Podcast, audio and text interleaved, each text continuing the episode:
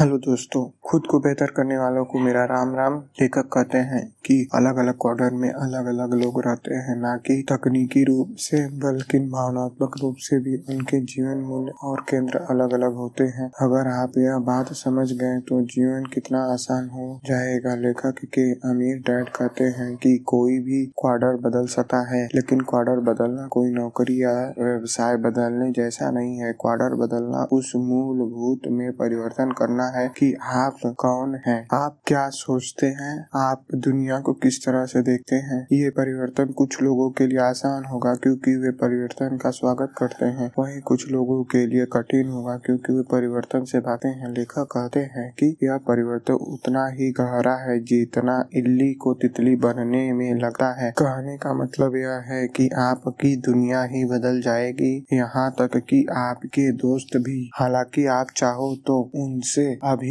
भी दोस्ती बनाए रख सकते हो, पर यह काफी मुश्किल होगा। लेखक के अमीर डैड बहुत पढ़े लिखे नहीं थे, लेकिन वे पढ़े लिखे लोगों को काम पर रखना और उनसे काम करवाना जानते थे। उनकी यह योग्यता थी कि लोगों को पढ़ना भी जानते थे कि कौन सा व्यक्ति किस क्वार्टर का व्यक्ति है। लेखक के अमीर डैड का कहना था कि एक अच्छा लीडर एक अच्छा श्रोता भी होता है, क्योंकि शब्द लोगों के अंतरात्मा में देखने का एक माध्यम है। यानी एम्प्लॉय यानी कर्मचारी वह व्यक्ति जो अनिश्चितता से डरता है, वह रिस्क से बहुत डरता है। उसे महीने के आखिरी में तनख्वाह चाहिए होता है, कुछ इनाम भी चाहिए होता है। इसमें कंपनी के सीईओ से लेकर के गिरबान सभी आते हैं। इन्हें सुविधा और सुरक्षा चाहिए होता है। ये पैसों के मामलों में नाजुक होते हैं, यहाँ रिस्क लेने से बहुत घबराते हैं। यस यानी सेल्फ एम्प्लॉयड, इसे सारे काम अपने से करना होता है।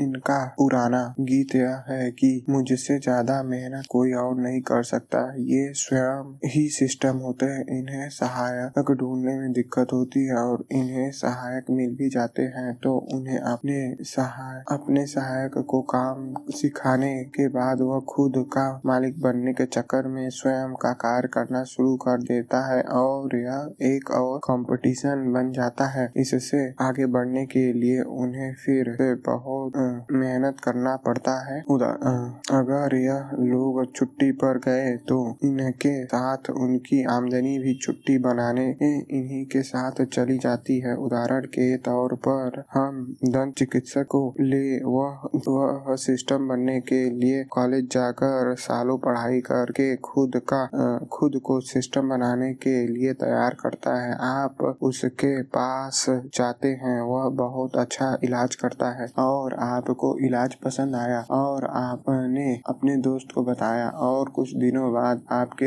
एक दोस्त को दांत दिखाने के लिए लेकर आए तो आप देखते हैं कि डॉक्टर छुट्टी पर गया है और साथ ही डॉक्टर की कमाई भी उसके साथ छुट्टी पर चली गई है। सेल्फ एम्प्लॉयड के यही परेशानी होती है कि वे खुद ही सिस्टम होते हैं।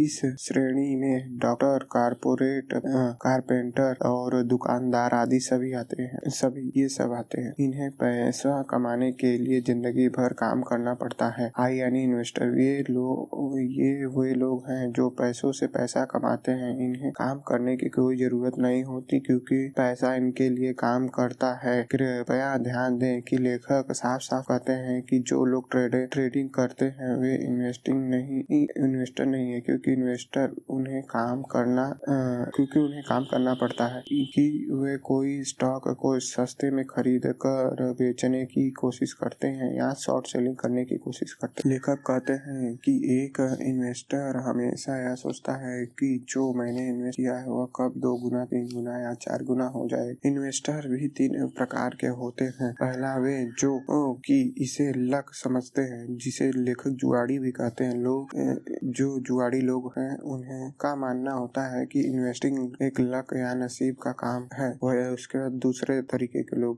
दूसरे वे लोग जो सुरक्षा वाले, जो कि दूसरों के अपने सारे पैसे दे करके इन्वेस्टिंग कराना चाहते हैं, जैसे कि किसी फाइनेंस एडवाइजर को या फिर किसी म्यूचुअल फंड में पैसा डालते हैं। लेकिन लेखक कहते हैं कि आपको अपने धन की जिम्मेदारी स्वयं लेनी चाहिए। क्या पता 20 साल बाद जब आप पैसा लेने जाओ तो वह व्यक्ति गलत है या सही, इसलिए आपको इन्वेस्टिंग सीखना चाहिए। तीसरे जो वास्तव में इन्वेस्टर हैं वे जानते हैं कि इन्वेस्टिंग एक योग्यता का खेल है।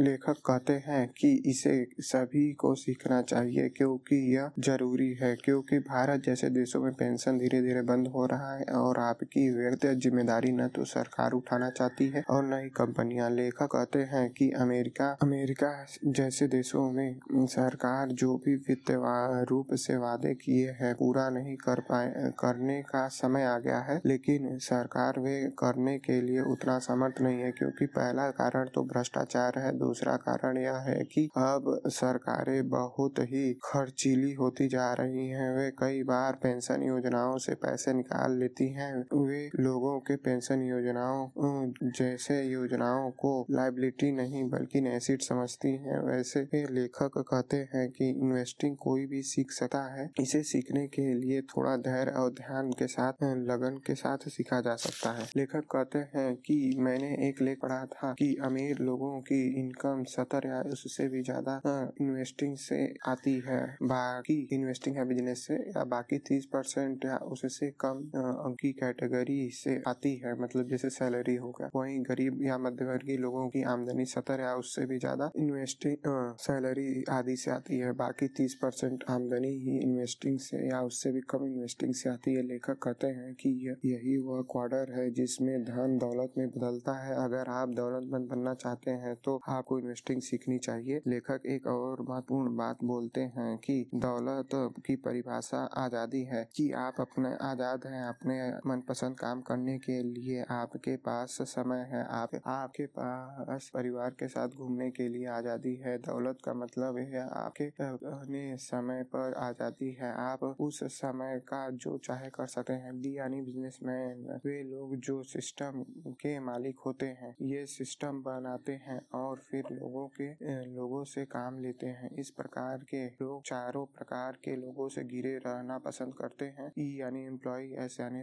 इन्वेस्टर और एस यानी सेल्फ एम्प्लॉयड, और आई यानी इन्वेस्टर और बी यानी बिजनेसमैन से घिरे रहते हैं। वैसे ऐसे लोग अपने बिजनेस को चलाने के लिए योग्य व्यक्तियों को काम पर रखना पसंद करते हैं। इस प्रकार के लोग अक्सर यह कहते मिलते हैं कि मुझे मेरे कंपनी के लिए एक योग्य सीईओ चाहिए। वैसे लेखक कहते हैं कि बिजनेस करना कला है और साइंस भी है, वे लीडर बनना एक कला और साइंस भी है। लीडर बनना यानी लोगों को सर्वश्रेष्ठतम निकालना और उनसे काम लेना, लीडर बनना यानी लोगों का नेतृत्व करना और उनसे काम निकलवाना, और यही बिजनेसमैन का एक काम। वैसे लेखक कहते हैं ये दोनों कलाएं सीखी जा सकती है और चलती और लाइफ उनके लिए ये लेसन जिंदगी पर चलता है, सीखना लगा रहता है। थैंक यू दोस्तों, आप लोगों ने इतना लंबा सुना। अब मिलते हैं नेक्स्ट एपिसोड।